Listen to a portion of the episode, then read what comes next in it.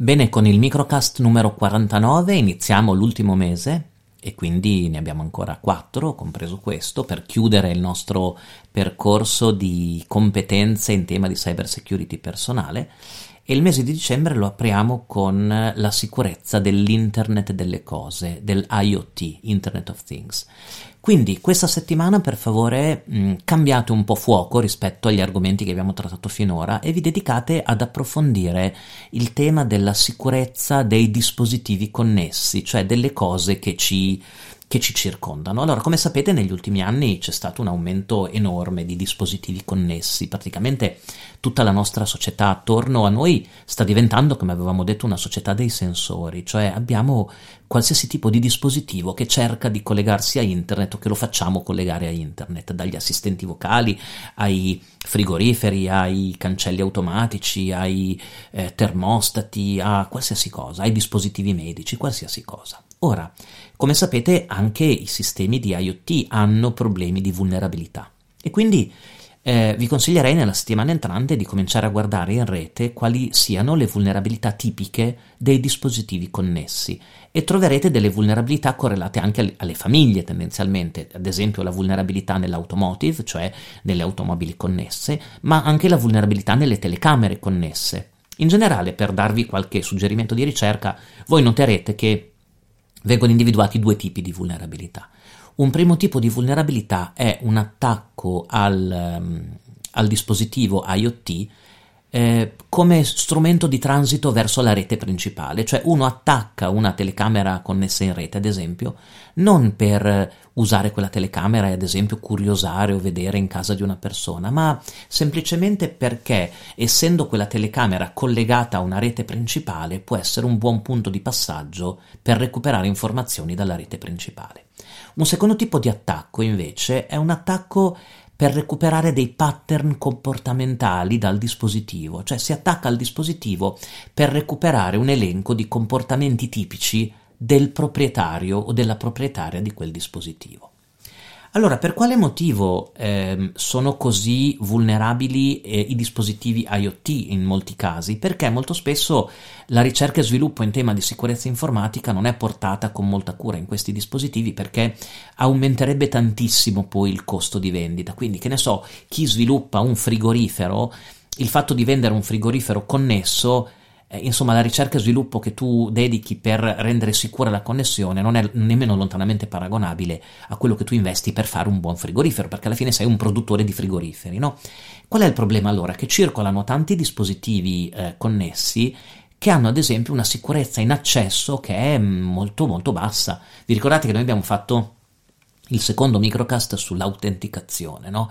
Allora, eh, molti dispositivi IoT hanno un, una, fine, una, maschera, una finestra di accesso alla, al controllo del dispositivo che è molto molto blanda. E per cui un soggetto terzo, un soggetto esterno può entrare tranquillamente nel dispositivo.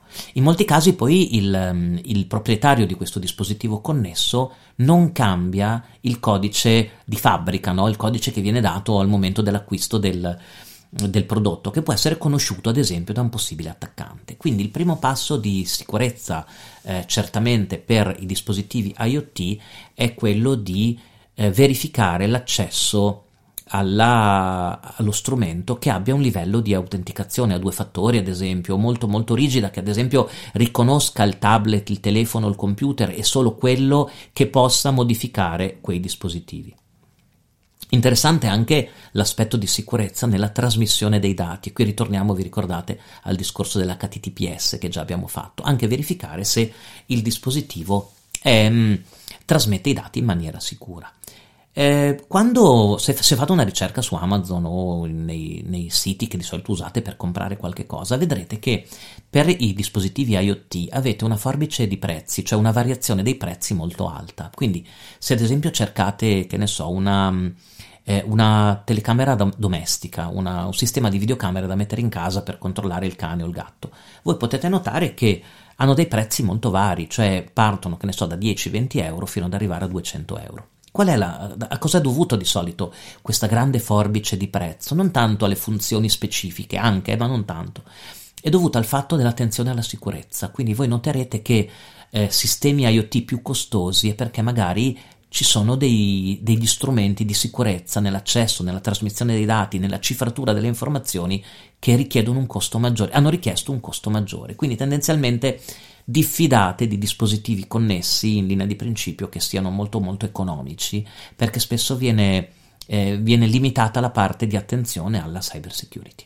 Quindi, compito per questa settimana, aumentate un po' le vostre competenze sull'Internet delle cose eh, studiatevi che cos'è l'internet delle cose, i miliardi di dispositivi connessi, andate a vedere magari i motori di ricerca tipo Shodan che vi fanno vedere eh, i dispositivi di internet delle cose vulnerabili che sono visibili e connessi in rete.